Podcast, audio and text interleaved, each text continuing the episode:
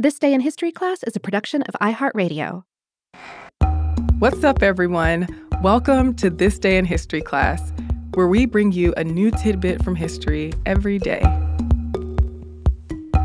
Today is August 3rd, 2019.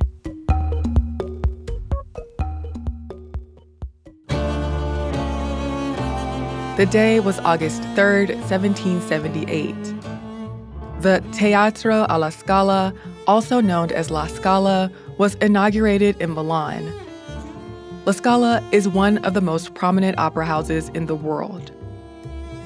Before La Scala, there was the Royal Ducal Theatre, which was the place to go for opera in Milan. But on February 26, 1776, the Royal Ducal was destroyed in a fire so a replacement needed to be built. Empress Maria Theresa saw to the construction of a new theater. Building expenses were covered by owners of the boxes at the Ducal in exchange for renewed ownership of their private boxes and possession of the land that was home to the church of Santa Maria alla Scala. Architect Giuseppe Piermarini who had worked on the Royal Palace of Milan and other major projects, was commissioned to design the new opera house. Santa Maria alla Scala was torn down to build the Teatro alla Scala, a name that translates as Theater at the Stairway. After two years of construction, La Scala opened on August 3, 1778.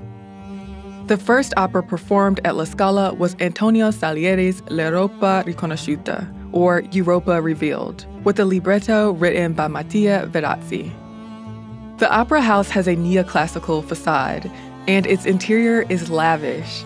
It has a horseshoe shaped auditorium, and it was originally designed with six tiers of boxes, though many of these ornamented original boxes didn't survive past the mid 1800s. Two side wings were added in 1830, and gas lights were installed in 1860 that were eventually replaced with electric lights. By the early 1800s, the types of productions that were offered at La Scala were shifting. Opera seria, or opera with a serious theme, became more prominent. And choreographer Salvatore Vigano and dancer Carlo Blasi helped establish the theater as a force in the world of ballet. Over the years, La Scala has been associated with a number of artists. Composers Gaetano Donizetti, Giuseppe Verdi, Vincenzo Bellini, and Giacomo Puccini produced work for La Scala. Many works have premiered at La Scala, including Bellini's Il Pirata in 1827 and Verdi's Oberto in 1839. Artistic director Arturo Toscanini played a huge role in the administration and direction of the theater. La Scala has had operational challenges. It was closed during World War I and bombed during World War II. It also had to close in late 2001 for major renovations and reopened in 2004. But through management changes, the theater remains open. La Scala is associated with a ballet company, ballet school, and singing school. I'm Eve Jeffcoat, and hopefully, you know a little more about history today than you did yesterday. If you'd like to learn more about the Opera House, you can listen to the episode of Stuff You Missed in History class called The La Scala Opera House.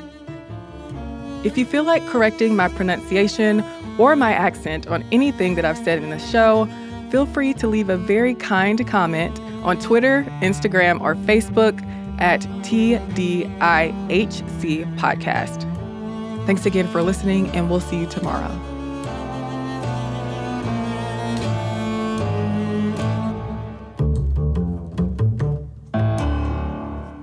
For more podcasts from iHeartRadio, visit the iHeartRadio app, Apple Podcasts, or wherever you listen to your favorite shows.